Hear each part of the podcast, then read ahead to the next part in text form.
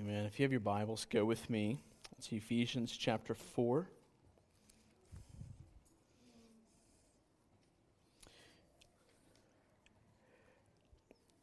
We're going to be in verse twenty-six and twenty-seven today. Verse twenty-six and twenty-seven of Ephesians chapter four. I pray that, uh, that you all were blessed by John last week. Um... that uh, his teaching of the Word was profitable. I know I listened to the sermon on, uh, I tried listening to it on the plane on the way back.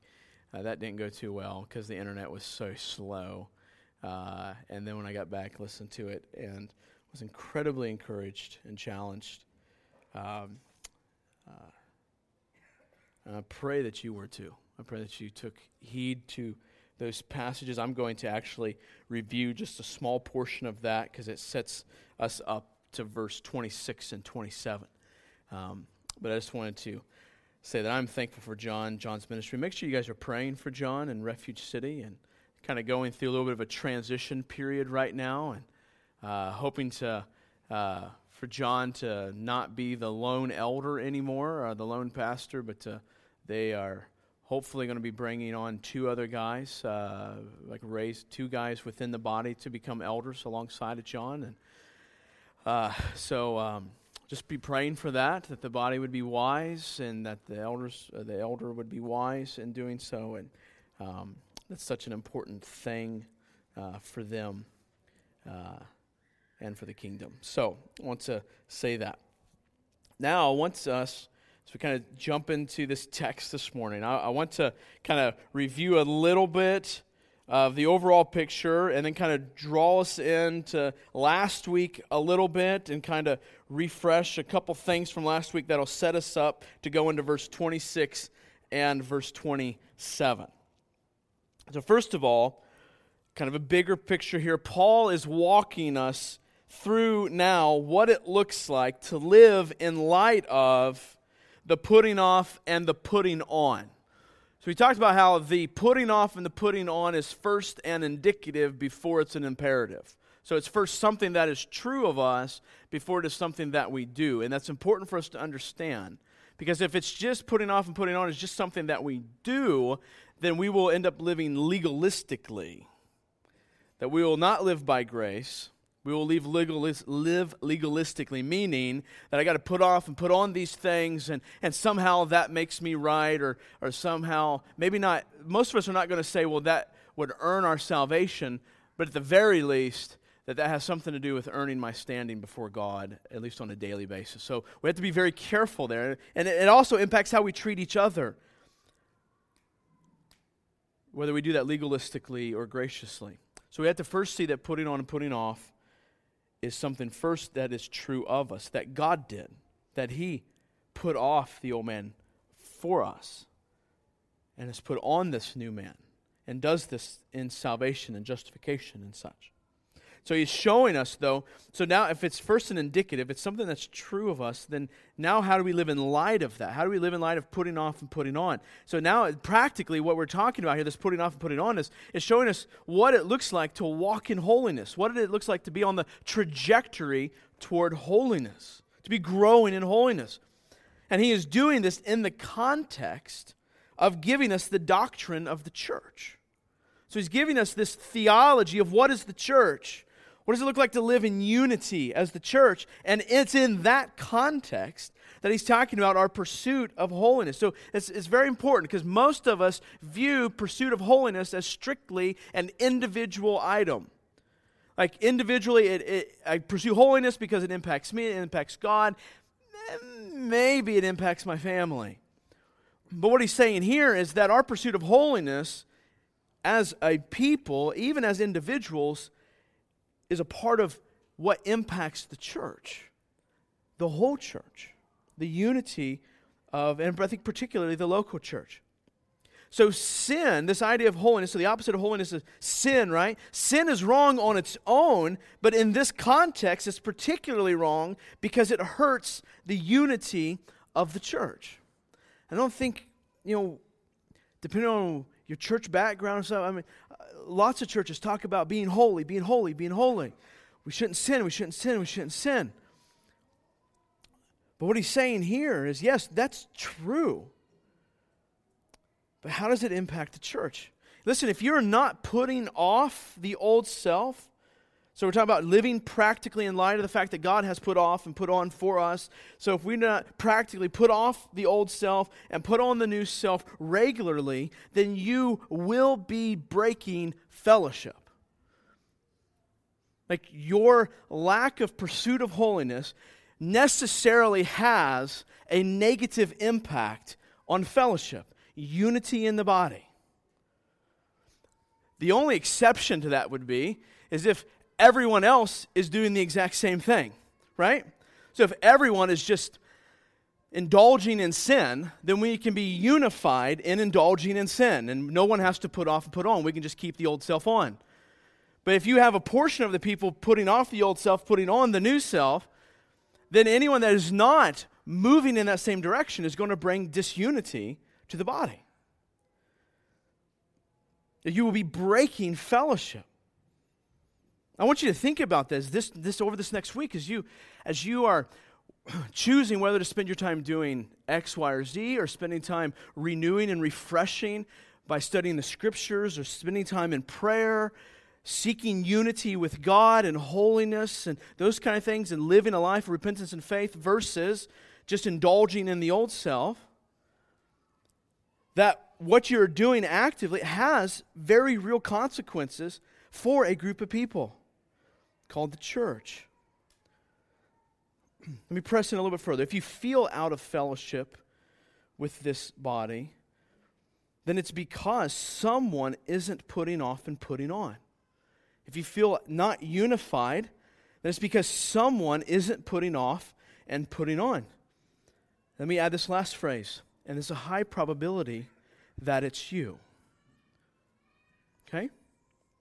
Now, some of you, that just offended. But this is fantastic. It's fantastic. Here's why it's fantastic. Because God in His grace is going to give you the opportunity to work through that anger this morning with this passage. See, sin breaks fellowship, and holiness promotes fellowship. Sin breaks fellowship, but holiness promotes fellowship. Just an observation that most of the greatest relationships that I observe and experience myself in this church are centered around the gospel and a practical mutual pursuit of holiness.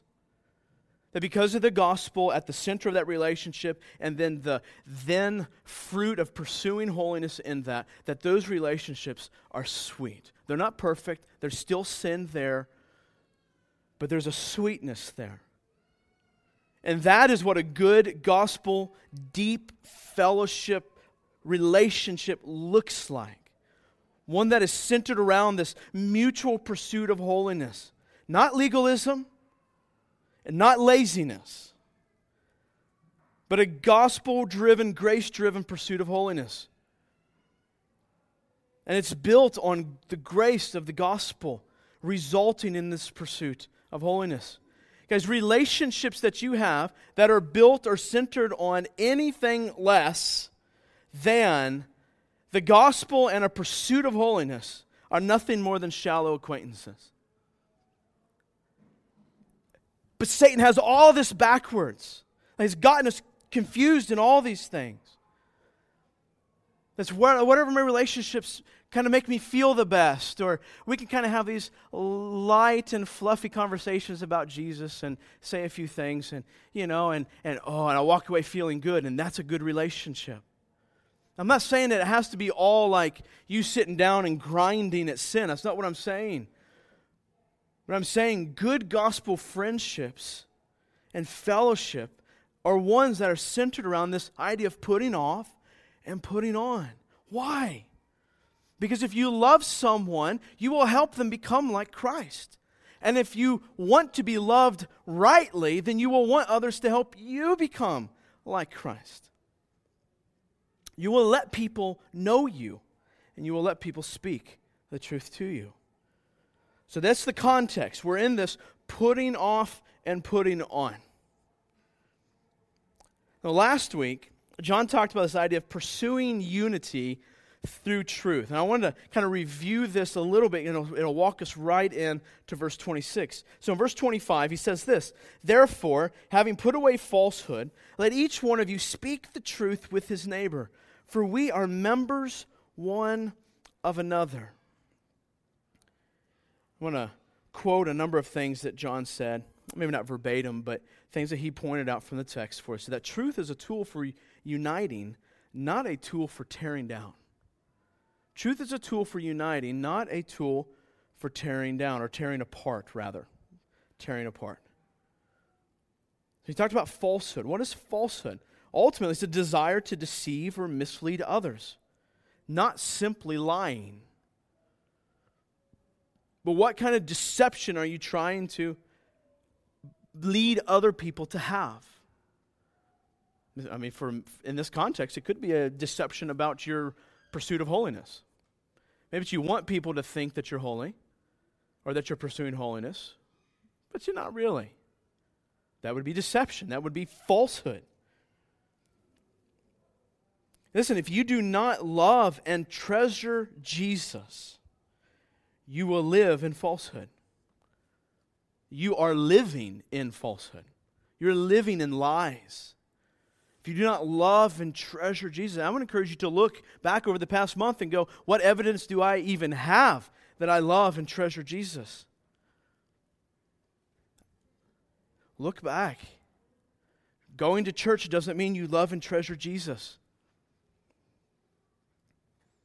Do you seek Him daily and listen to His Word daily and regularly? You meditate upon His goodness and And seek to know Him more clearly. That's what you do with someone you love and treasure. You don't have to carve out time for something that you love and treasure. It kind of permeates all of your time. You carve out time for something you dutifully have to make sure you get done. If you do not love and treasure Jesus, you will live, you are living in falsehood. And listen, if you do not know your propensity toward deception, then you do not know yourself very well. We all have this, myself included. This propensity, this natural proclivity to live and project deception. So let me encourage you with that. To think upon these things. And then we talked about how, but, but the opposite of that, instead of speaking falsehood, we speak the truth with your neighbor. And I, and, I, and, I, and I really enjoyed what John pointed out here, that to acquire truth, it requires revelation. To acquire truth, it requires revelation. You and I were not born with eyes to see the world correctly. What does Ephesians two say? That you were dead. What does a dead person see? Right? He doesn't see anything. You and I were not born with the ability to see clearly. And I th- and I think this is, Sarah was reading through my sermon notes. She, she's never done that before. She read through them last night. Uh, and when she got to that point, she's like, I think Satan like has us convinced that we see rightly. And we see rightly all the time. That when we're looking at a situation, a struggle that we have, or or how we're going to spend our money, our time, or or an offense that took place in a relationship that we have, or when someone said something, or when I said something, or whatever the case is, I mean, pick the example, that we're actually viewing it rightly. And we, he has us convinced. We, thanks to God, though, He has built in us, though, this desire to know reality, to know what is true. But sin gets in the way. I don't think we realize how much sin taints reality. Like, your ability to assess a given situa- situation is going to be shaded by sin. You're going to have glasses on that are going to coat it a certain color. I love the example he brought up about Pontius Pilate and Christ. You know, so some of us hear the truth week after week, Sunday after Sunday, and yet walk about just as Pontius Pilate did.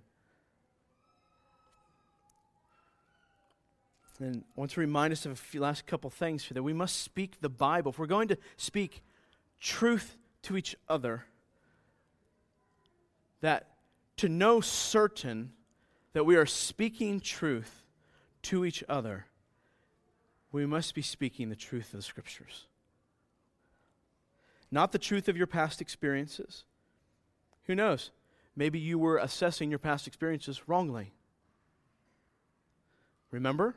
It could have been shaded by sin. The Scriptures. We speak the truth of the Scriptures.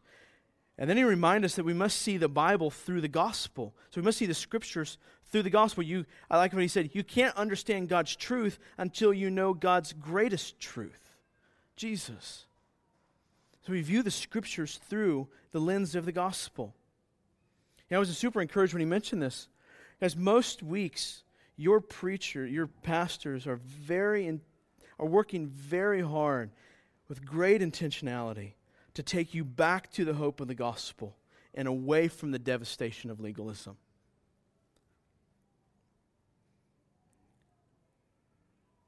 We're, we're not perfect. But I would encourage you that if you leave feeling defeated, I would encourage you to examine whether or not you have ears to hear the gospel. Rusty and I work very hard to make sure we're bringing you back to the good news of Jesus Christ and to the hope of the gospel. Not without imperfection, but I know that that's our heart's desire. We want to speak the truth, and the truth is to you is that you need the good news of the gospel. So I want to remind us of this last week, because what we need to hear is the truth concerning our anger. We need to hear that. I'm just going. To, we're just going to talk about anger all day today. And I want to encourage you because we need to hear the truth. We were not born with the revelation needed to rightly understand our anger.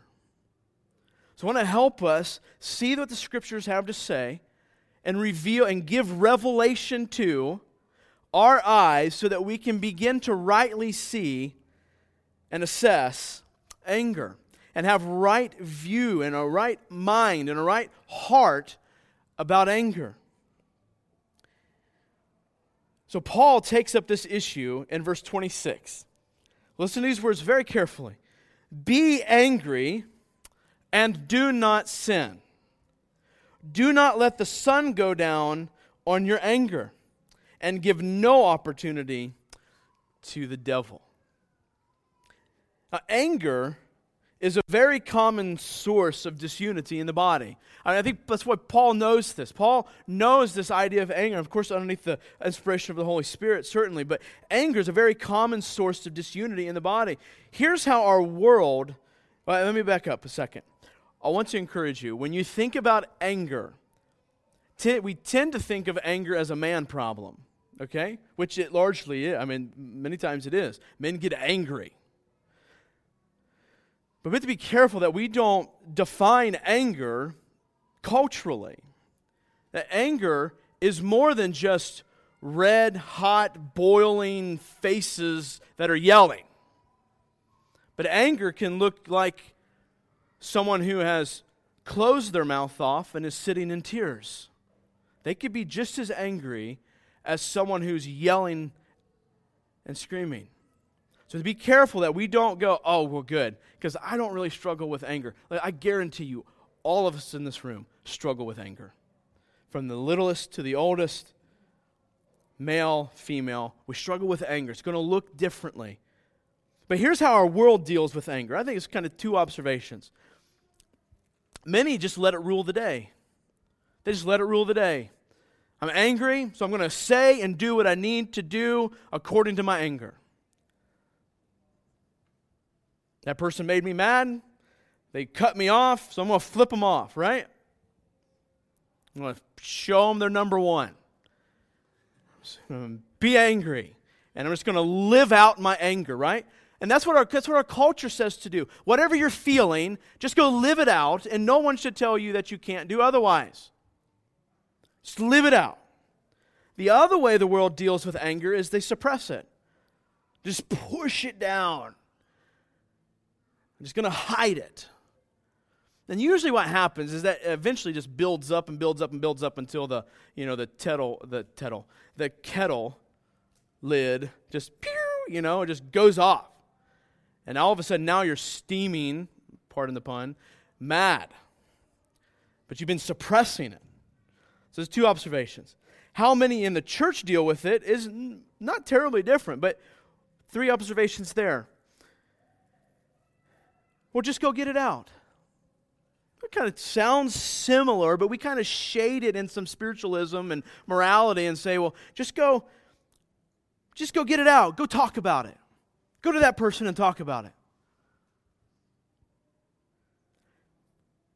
It's not a bad idea.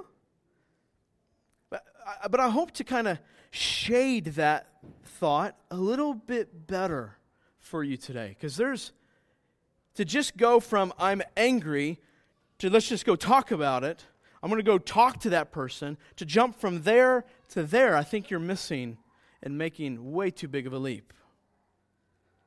Number two, kind of a second observation of how the church tends to deal with it is, or we just wait long enough until we calm down, and then we never address the issue. I'm angry, I'm upset, so I'm going to go back, I might say a couple prayers, and I'm going to kind of just let it go. And then all of a sudden, I find myself three weeks, four weeks, six months, eight months, ten months, a year down the road, and nothing was ever done. I see that one all the time. Number three, at best, many times the church, people in the church will repent for being angry, but it never but never looking at what are the deceitful desires that are actually birthing the anger. What is it that's actually going on deep in my heart that's actually boiling up and resulting in anger? I want to encourage you with this. That this is not how those in Christ are to deal with anger. So I want to help build a, really, a theology of anger for you. I've built a theology, a doctrine of anger in the next brief moments for us. Look at the beginning of verse twenty-six. He says, be angry and do not sin. So here's your first thought. Be angry at the right things. Be angry at the right things. Like, I literally, I don't, here's what I'm not saying. Listen, I'm not telling you, you know, if you get around to it, make sure that you're angry at these things. I'm, I'm telling you, you have a responsibility to be angry at the right things. Paul's not saying, hey, you know, like, if something happens, there's a way that you can be angry rightfully. No, he's telling us that there are things that we should be angry about. Listen, Jesus displayed anger. Everyone thinks the, the temple. Let me give you a different example. You know, when he cleanses the temple, let me give you a different example. In Mark three, five, when we're talking about, they're trying to catch Jesus healing on the Sabbath. And it says in verse five, and he looked around at them with anger. He looked around at who? At the Pharisees with anger. Grieved at their hardness of heart. And said to the man, stretch out your hand. And he stretched it out. And the man's hand was restored. Jesus looked around at them with anger. I want to make sure you're very careful here. He's, the text does not say he's angry at them, but he looked at them with anger. We're going to come back. Just keep that thought in the back of your mind. God has anger. God has anger. Romans one eight, for the wrath of God is revealed from heaven against all ungodliness and unrighteousness of men who by their unrighteousness suppress the truth. What do you think this wrath is? It's God's intense burning anger What is he angry at? All ungodliness and unrighteousness. So Jesus displayed anger. God has displayed anger. One of the most angry, one of the most the greatest displays of anger is when the wrath of God is poured out on His Son, Jesus Christ. Third, we should have anger and indignation with ourselves. Let me read to you Second Corinthians chapter seven, ten through eleven. For godly grief produces a repentance that leads to salvation without regret, whereas worldly grief produces death. For see what earnestness this godly grief has produced in you, but also what eagerness to clear yourselves, what indignation, what fear, what longing, what zeal, what punishment. At every point, you have proved yourselves innocent in this matter. But listen to that, for godly grief, and there's this indignation and this eagerness, this intense burning towards the sin, the brokenness that's in our lives. Listen, if you really love the Lord, then you must hate evil. You must hate evil. Paul says, be angry. So what is he saying, be angry at? And that's where you have to ask the question, what's it okay to be angry at? And that's why we went to Jesus. What is he angry at? What is God angry at? What are we called to be angry at? Paul is saying there are times that we should most certainly be angry. There's some, I forget the title of this book, but I was, it was, it was a handful of months ago, and, and I was looking at this book, and basically the book was making this argument that we should never be angry. That we should never be angry. And I'm going, what is he, what is he doing with Ephesians four? So, I mean, there's this perception, guys, out there that if, even in churches that, that we should never be angry. One of the reasons they say we should never be angry is because we can never be purely righteously angered. Paul says be angry, but you can work through your repentance and faith when it comes to what is motivating my anger, which is what we're going to talk about a little bit about today. What he's saying, be angry. So all this is driving to this point. We must not be complacent about sin. We must not be complacent about sin. I think, here's the deal. I think many of us are pretty, like, not complacent about sin. Like, we're pretty, like, hard on the, the trail. Like, the nose is on the trail towards the sin of others. We tend to be pretty complacent about the sin that's inside of us. I mean, just so just think about this past week.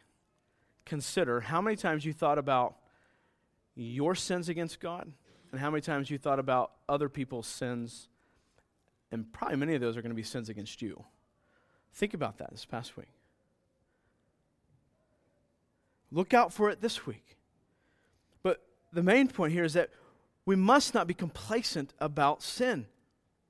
I mean, maybe our complacency is because we've grown numb. I mean, that's not a good thing, but it's a reality. T V helps us grow numb to sin. People we spend time with help us grow numb to sin.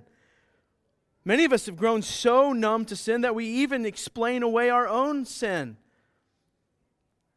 If you've been around me enough, I call it self-justification.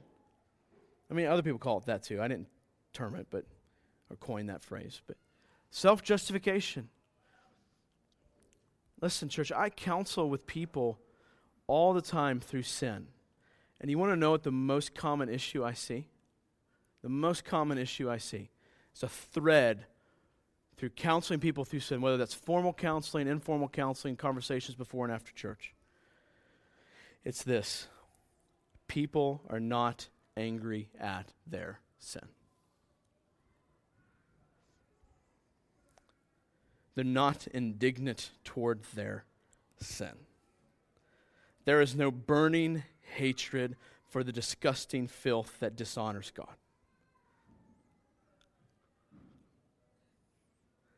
Most of the time, there is nothing more than a lighthearted recognition of something wrong, a mistake, something I should get better at.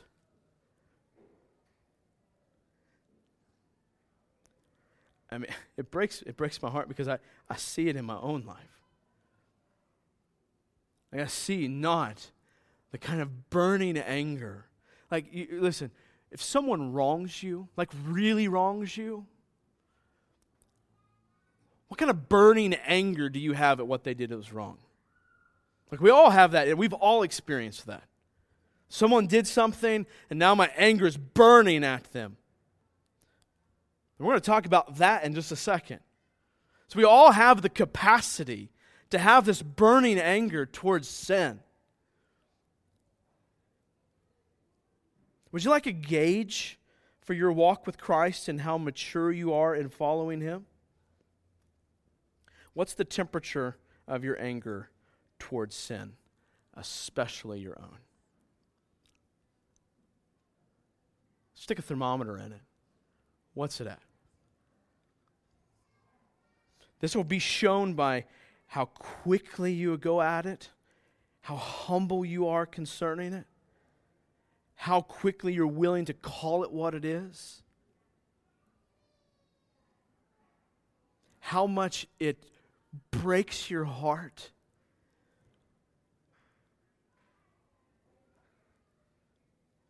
Listen, I, I I'm preaching to myself. He says, so be angry. Be angry. Sin is something that should always provoke anger. But he says this, but do not be angry in a sinful manner. Do not be angry in a sinful manner. All right, so we have to be careful.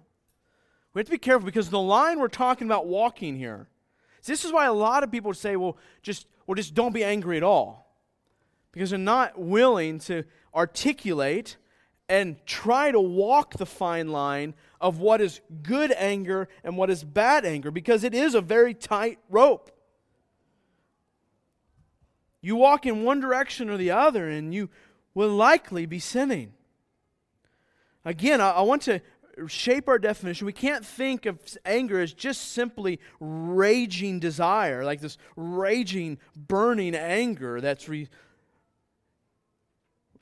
One of the most freeing things that, that I ever had was thinking about anger and, and, and, and understanding that like frustration is simply a form, a fruit, a, a related aspect of anger. Here's what we tend to say, well, well I'm just, I'm offended. I'm offended. So-and-so said this, or so-and-so did this, or the government did this. I'm just offended. So here's my question. Because, I mean, that's a very common phrase I hear, something like that. I'm offended. Now, here's your question. Let me ask you this. Is that offense controlling you? Is that controlling you? Because if it is, then now we're getting down this road of what is wrong anger. Is it controlling you? Are you able to think about something else? Are you able to, to, to move on? Are you able to... Uh, or, or is it what's are you? Is it what's consuming your thoughts? Has it robbed you of your joy? Guys, if anger is not free from injured pride, malice, or a spirit of revenge, then it has most certainly degenerated into sin. So if you look at your anger and what's accompanying that is any kind of hurt pride, or you want to say something to make this right and get even,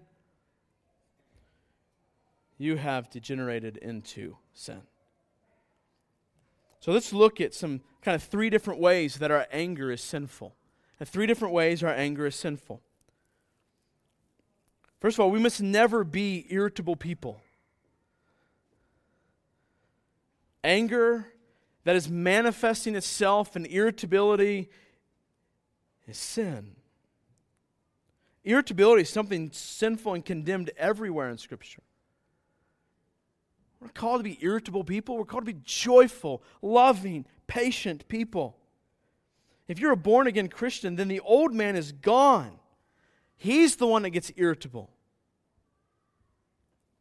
Second, we must not be easily provoked.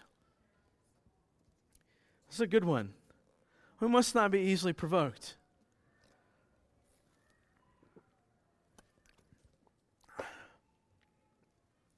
First Corinthians, you can go read it later. Love is not easily provoked. If you are easily provoked, then you are bound to fall into sin very easily. Now again, some of us are thinking, easily provoked to become raging mad. No, I'm saying, e- like easily provoked to anger. Whatever expression that looks like. Whether that's yelling, and because you're mad and your face is red, or because, or sitting in the corner with your mouth shut, and tears flowing from your eyes. Not brokenness tears, but tears of anger. Are you easily provoked? James three seventeen says this, "But the wisdom from above is first pure, then peaceable, gentle, open to reason, full of mercy and good fruits, impartial and sincere." So think about provoked. Here's the test question. Are you easily put out by anything? Are you easily put off by something?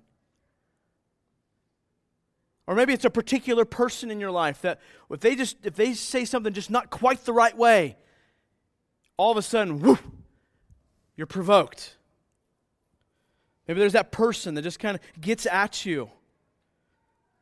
It could be someone that's really close to you. Even someone that you love dearly. Are you easily put out by anything? Maybe, let me give you some examples. Maybe when someone doesn't show appreciation, does that put you out? Maybe when someone says something hurtful. What, like what puts you out? I mean, I'm not saying that the, saying something hurtful is okay. What we're talking about is what's going on as a response by your heart. Are you easily put out when the preacher tells you the Bible demands something of you? You know, when your toes get squashed a little bit. The driver cuts you off. Are you easily provoked? I mean, think about this. Now, this is one I struggle with. Now, I'm ha- now I've got four kids in the back, and they're watching Daddy.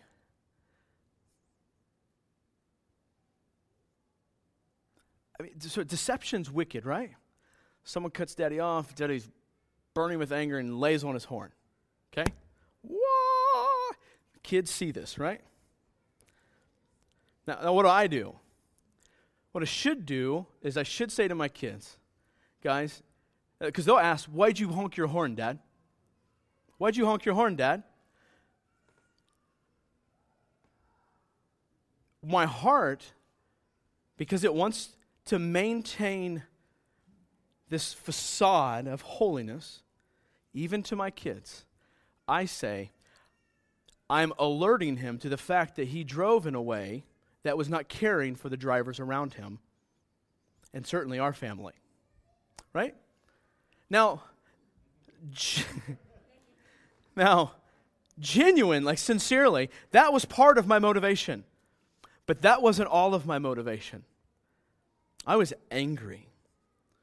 I was angry at him. I wasn't, and, and, and again, we're going to define this because there's, again, there's a right thing that I should be angry at.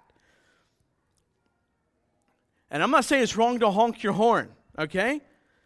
Particularly in the Dominican Republic, horns are of great value because you got motorcycles zooming all around, and no one pays attention to lines, and you just kind of go where. I mean, I mean, you kind of stay on your side of the road, but not really. Uh, you know, and anyways, like horns are good, and, and horns are good in our culture too, but we're talking about what is it that is provoking me to anger? What is the thing that disturbs your joy and begins to control your mind or prevents you from concentrating on something else? We should not be easily provoked, but gentle, peaceable, open to reason. He says to not be angry in a sinful manner. The third example of a sinful uh, fruit or a sinful display of anger is any anger or expression of anger that is excessive, violent, uncontrollable, or out of control. All these are wrong. We should not be controlled by our anger, ever. We are to be controlled by the Spirit of God, always.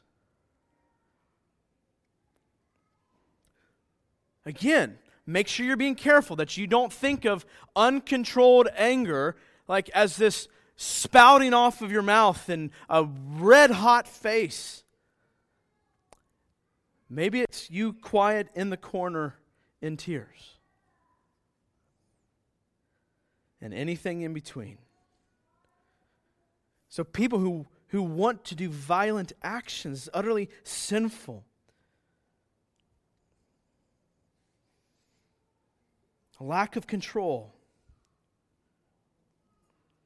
So then the question is, how... So, so now we've kind of walked through, what should we be angry at?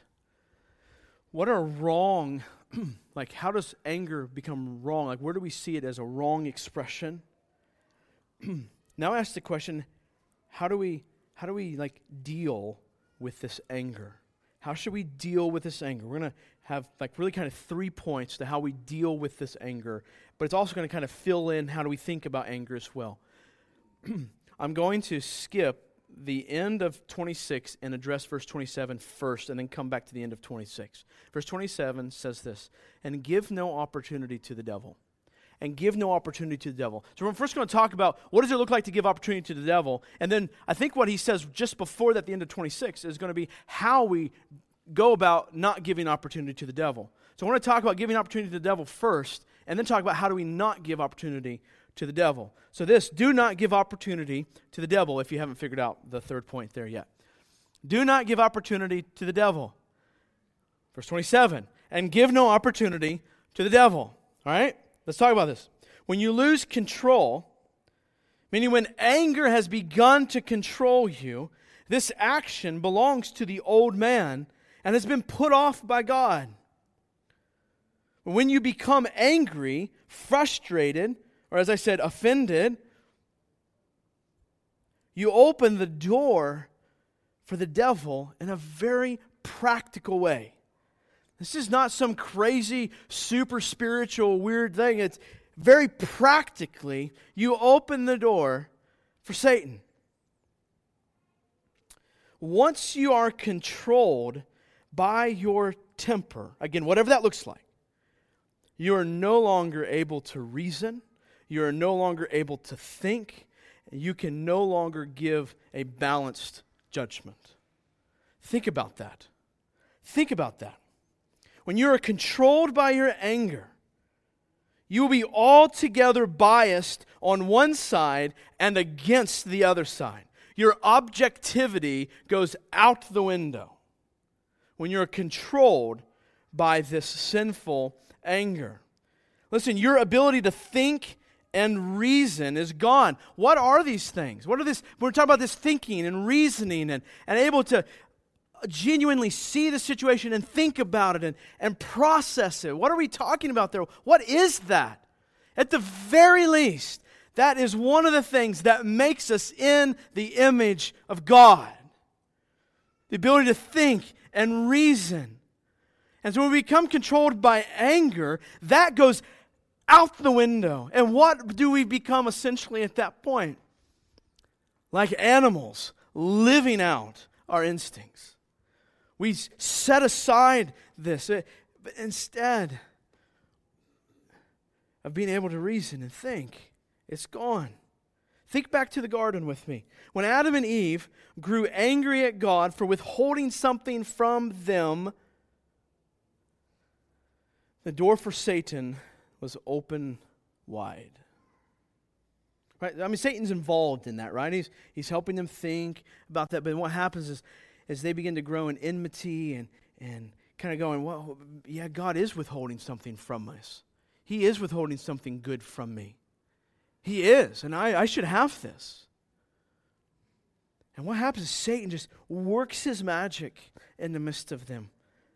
What grew within Adam and Eve was nothing more than bitterness and enmity with God. Many of the times that we fall into sin, it's linked to bitterness and enmity with God. Many of the times that we fall into sin, we think that God is withholding something good from us. And so we choose to disobey.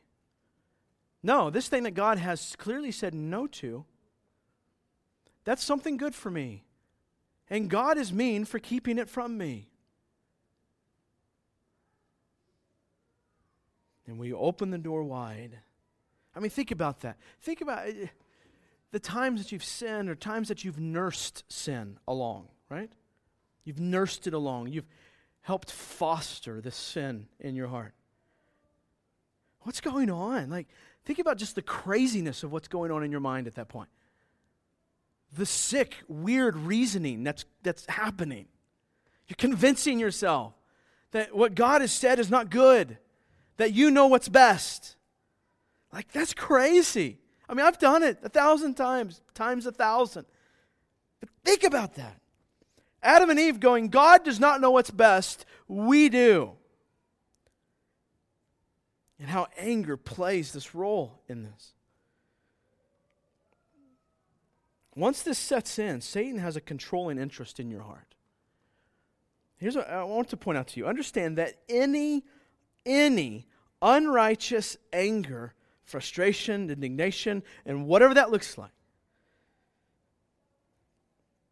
any, that when that happens, a door for the devil has been opened. Any. So tomorrow, when you get angry for unrighteous reasons, the door's been cracked open.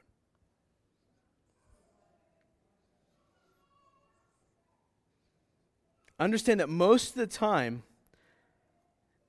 we are not angry for righteous reasons. Even when someone else has legitimately sinned against us. Like, most of the time, we are going to be angry for unrighteous reasons. If you are angry, here, here you go, at the person, you have unrighteous anger. And you have opened the door for Satan. You just said, here you go. Walk in.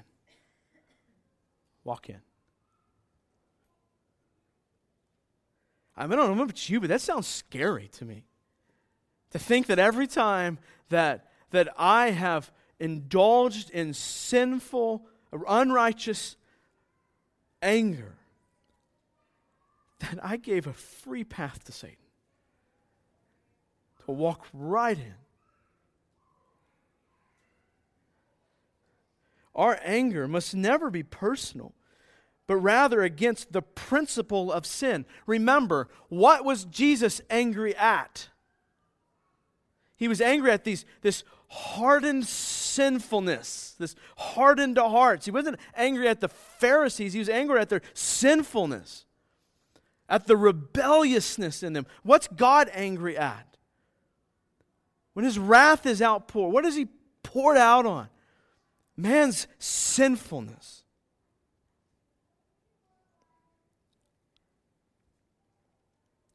But rather, again, not should be mad at the person. Our anger should be burning towards the sin, whether it's our sin or the other person's sin. And you, well, I'm going to get ahead of myself. I want you to think about this. Think about the damage that sinful anger does. Think about the damage that sinful anger does. The deep wounds that it cuts. Some of you know exactly what I'm talking about. Some of you s- still have wounds in your heart that have been caused by the deep, deep effect of sinful anger. It could be with a spouse. It could be with a friend. It could be in a church. The kind of permanent damage it does to relationships. I mean, think about that in a church context. Think about that in a church context. I mean, that's uh, what the passage is about. Guys, the stupid words that are spoken out of anger. Why do you think those stupid words come out? Because your ability to reason, your ability to think is gone. Your wisdom's out the door. You're controlled by your anger and given room and opportunity to the devil. What about the terrible words said with the tongue and the terrible expressions made with the face?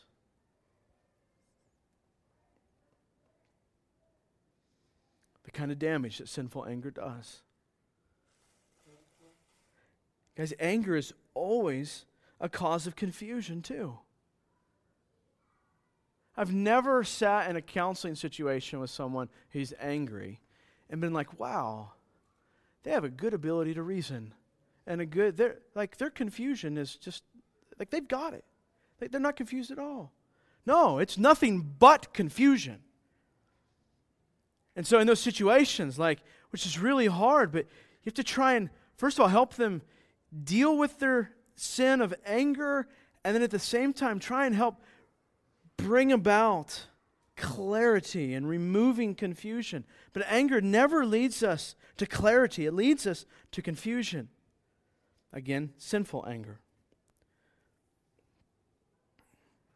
It causes confusion, listen, both in the life of the one who is angry and likely to cause confusion in the people around the person who is angry.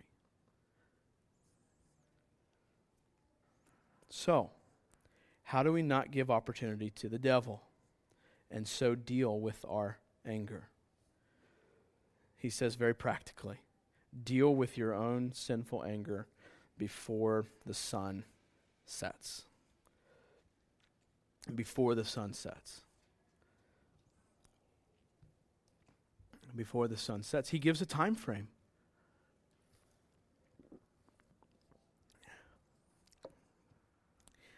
Now, I think there's a sense in which we can actually take this literal. And we need to take this literal. Okay? And I'm going to walk us through that. Guys, the second word for anger here, and I know if some of you have a Holman Christian Standard, what's the second word for anger there? I didn't take the time to look, but I know I'll someone will, na na na na na, the Holman says this. Does anyone have a Holman?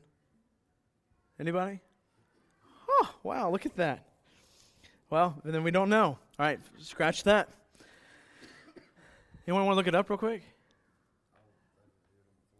Okay. All right, we're not, don't, don't worry about it. We'll just keep going. The E S V translates, be angry, do not sin, do not let the sun go down on your anger. The words for anger, they're actually two different words. The E S V translates it both anger.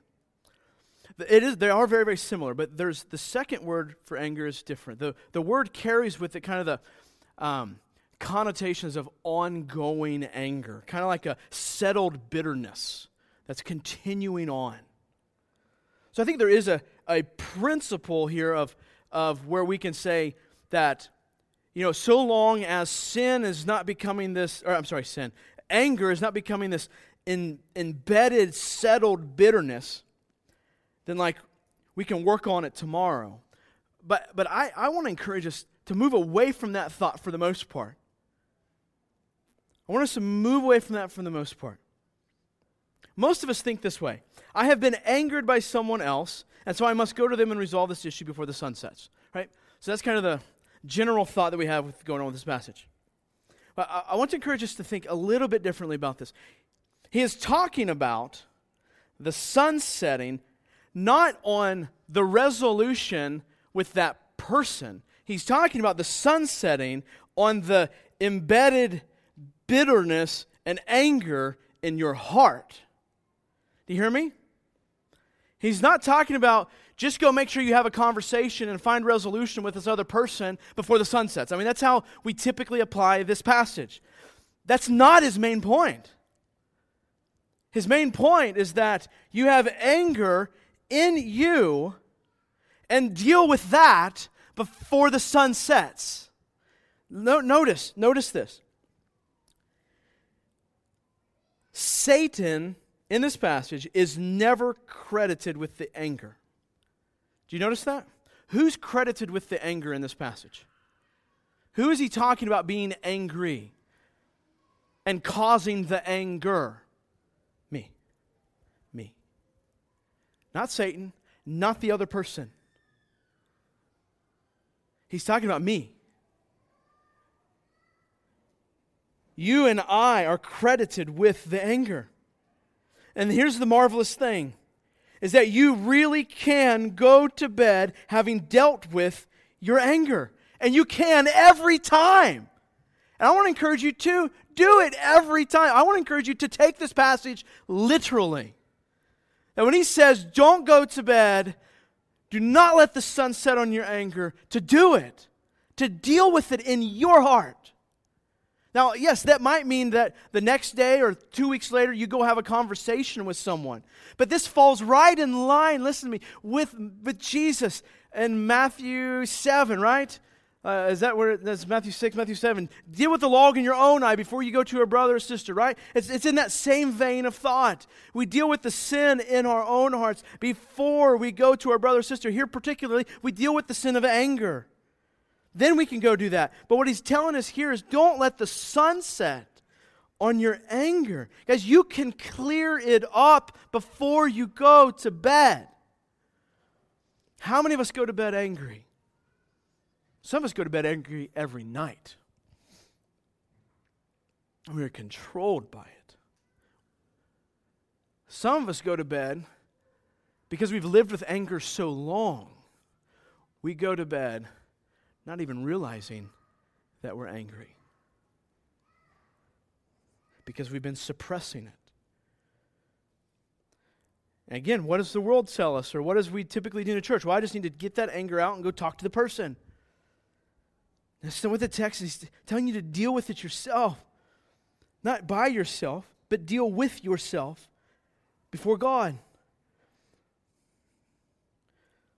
We hold on to this anger many times because we're not believing something, again, that's true of God. We don't. We go to bed with this anger, maybe because we don't trust that God's in control, that the thing that caused my anger, we're not trusting that that was a part of God's plan or it was meant for my good.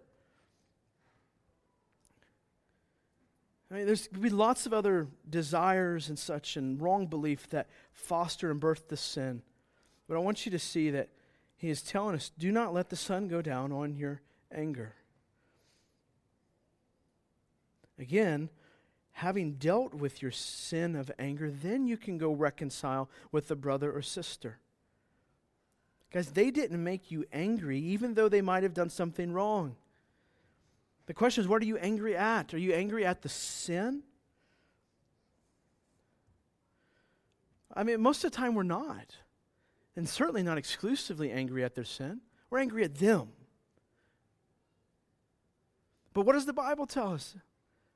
Patience, joy, be peaceable,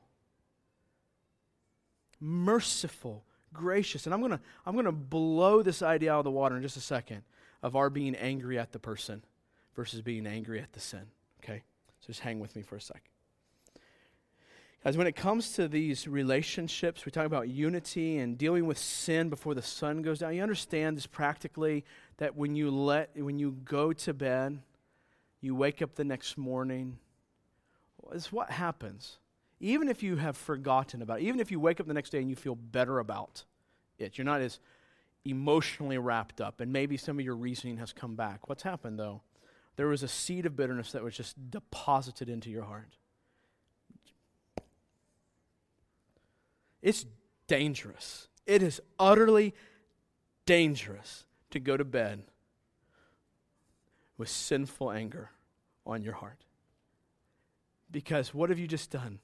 You just woke up the next morning and an, a door was open. And imagine you do that three or four more times over the next few weeks and how big that door gets open. And by this time, Satan's walking around and He's kind of tying up this and tying this, and eventually he's going to help you connect these thoughts, and even your own evil desires are going to start building a case, and all of a sudden now you've got this this big, you know, points one, two, three, you got this big outline of, of why you're offended at this person. And this anger and this rooted bitterness just built up. And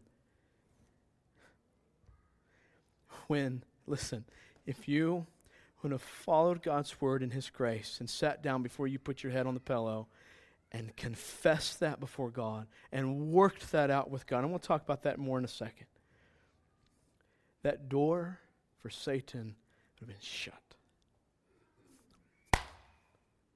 Shut.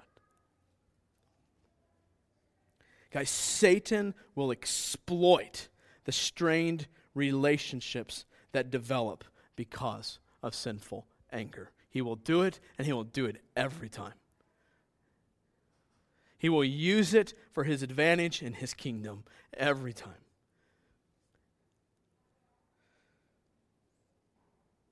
But here's the heart of the situation. How is it that I deal with the root of anger in my heart? I mean, and, and listen, there. I'd encourage you in, in your D N A groups, talk through this, work through this, and flesh all this out. In house gathering this week, flesh this stuff out. I'm just going to give you some very foundational principles for this. Guys, sinful anger is a denial of the gospel of Jesus Christ. I tried to figure out a positive way to say this, and I just couldn't. Sinful anger is a denial of the gospel of Jesus Christ. Anger, listen, anger always leads, like an un, unrepented, uh, dealt with anger, will lead us to vengeance. It will lead us to getting revenge. It will lead us to making the situation right by our own power and authority. What can I say to get at this person? Or what can I ignore to deal with this person? What can I withhold in order to get back at this person or this thing? Or right? But listen, if you don't hear anything else I say this morning, hear these next few words. This is the exact opposite of what happens in the gospel of Jesus Christ. This is the exact opposite of what happens. So here we are. Listen, here we are. We are people, God's people, doing rebellious things, enemies of God. Right? I'm thinking Ephesians two, the first few verses. Sons of disobedience, following the course of the power of the air. What have we done? We've lived in a way. We, we all either lived or are currently living in a way that brings nothing but displeasure and dishonor to God. That was us, first part of Ephesians. What did we do? Offend God. Even with our good actions, offending God. What happens in God? This burning hot anger toward our sin. Now, if there was anyone who ever had an excuse to be offended at the person, it's certainly God, right? But he's burning hot anger. Anger towards our sinfulness. And what does he do? What does God do? What did we deserve? What did he do? In spite of our rebellion, God sent his son Jesus to die on the cross in our place. What's he do? He turns his wrath when you and I deserved it. He turns his wrath from us and gives it to his son, who gladly, willingly, humbly takes upon himself our sins, our offenses. Guys, our salvation is very fundamentally the exact opposite of anger leading us to vengeance. The opposite. God could have exacted vengeance on us. And what's he do? He puts it on his son, Jesus. I mean, listen, if that's what God does to us, how in the world do we even think that it's okay or that it honors God for us to let anger burn in us at other people and to want to make it right, to get even? God didn't do that to you. He didn't do that to me. So listen, when we want to burn in sinful anger, we are denying the very gospel that has set your soul free. God's righteous anger toward our sin was turned towards his own son in order that he might show us love and at the same time be just. I want to give you a, one last practical example, and then I want to read a quote, and we'll be done. You know, today's Mother's Day. Today's Mother's Day. Today's the day we celebrate and give honor to mothers. I want to account something for you. And I want you to know that what I'm about to say speaks to whether you have children, whether you want children, hoping to someday, whether you're fostering children, whatever the case is, this is something very true that God has done. In the very beginning, before the fall, Eve, right, the mother of mankind, is given the innate ability to love and to nurture. She's given this ability to, to care, to, to foster life, right? I mean, you get that, right? That's a big deal. Even after the fall takes place, God affirms this call of life giver and nurturer in Eve, as he says, it is through her children one day will come Jesus Christ, the snake crusher. God gives something to women, something that's given by God where she can, through the rebellion of a child, persevere in her loving nurture of that child. And think about this, right? This is happening pre-fall, post-fall. God knows what's going on. He affirms her, her nurturing, life-giving ability. There is this ability to, in the face of rejection, not perfectly, but in the face of rejection, when the rest of the world runs to vengeance, she can weep in brokenness with a heart full of love. Whether you're a mother of ten, a hopeful biological mother, a mother with deceased children,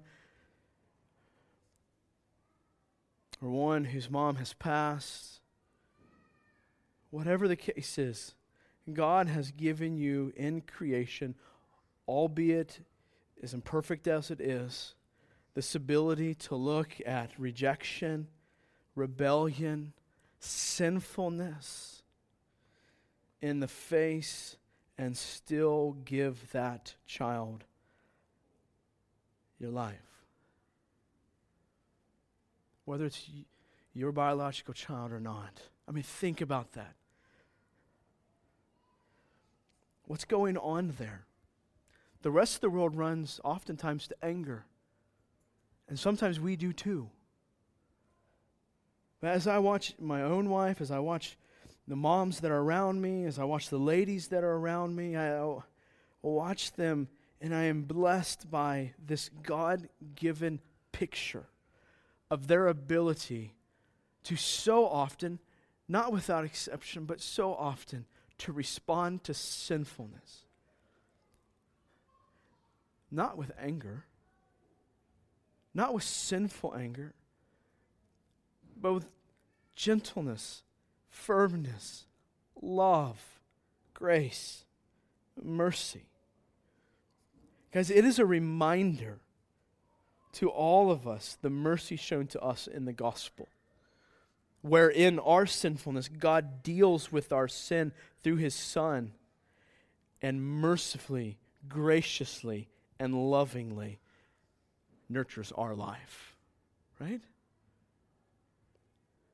So as you think about that, as ladies, whether you have kids or not, or hope to someday, this given by God, you can exemplify and so encourage all of our hearts today and tomorrow and next week, and give us this visible picture, really, of the gospel, where God, in his great mercy, looks upon our sinfulness, deals with the sinfulness, and yet loves us through the whole thing.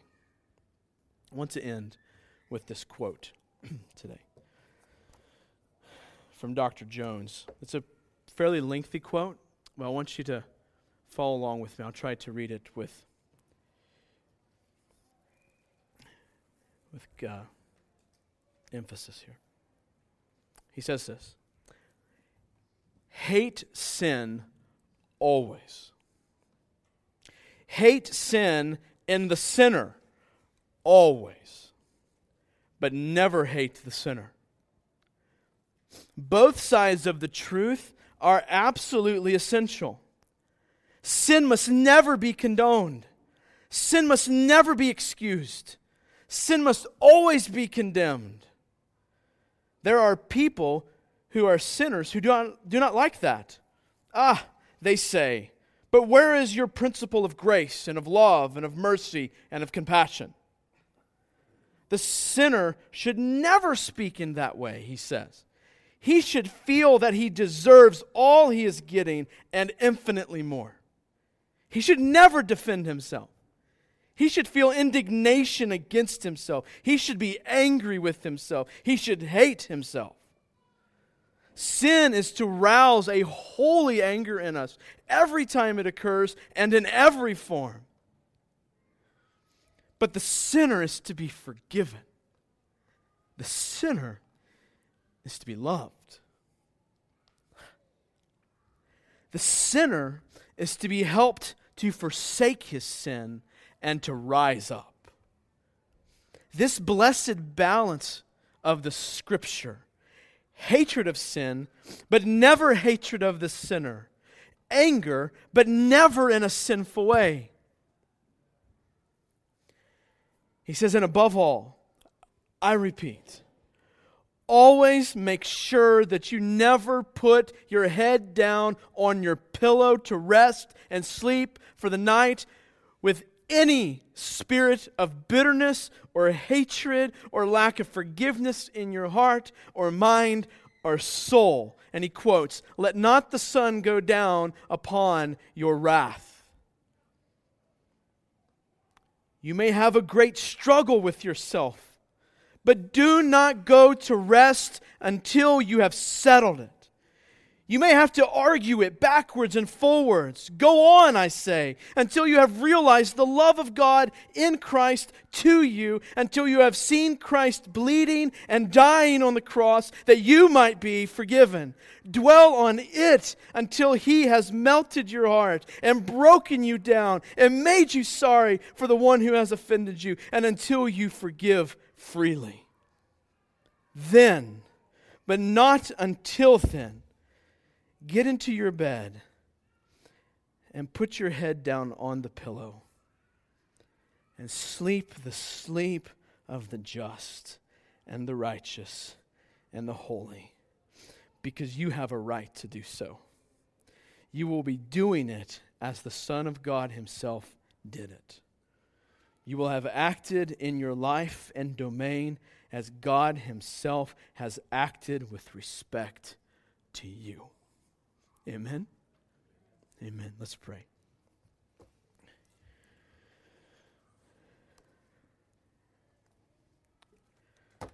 Father, we forget. We forget how you acted in respect to us. We do, all the time. We wake up in the morning having forgotten it. We drive down the road having forgotten it. We interact with brothers and sisters that have been washed in the blood, having forgotten it.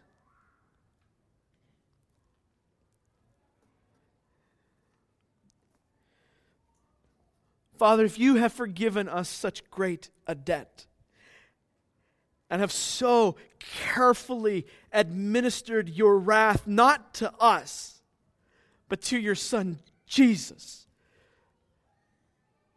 out of your great love for your people and the display of your glory, how much more ought we to be people who both burn with hot anger towards our sin and sin in general, and are overwhelmed with love and mercy for those who sin, including ourselves.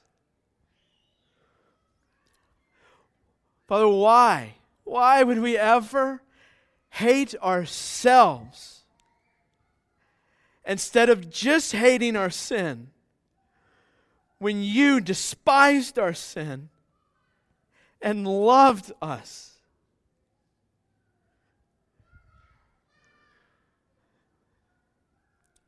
Father, I pray that you would help us be a people who hate sin, who are angered at sin, but a people who love the sinner, who are broken for the sinner, including ourselves. And Father, may we never let the sun set on our anger and so give Satan control. May we never do this. And Father, may we live moment by moment, not just simply remembering, but treasuring your love for us as sinners, and your sacrifice for us when we deserved vengeance. May we treasure that each and every moment that we breathe.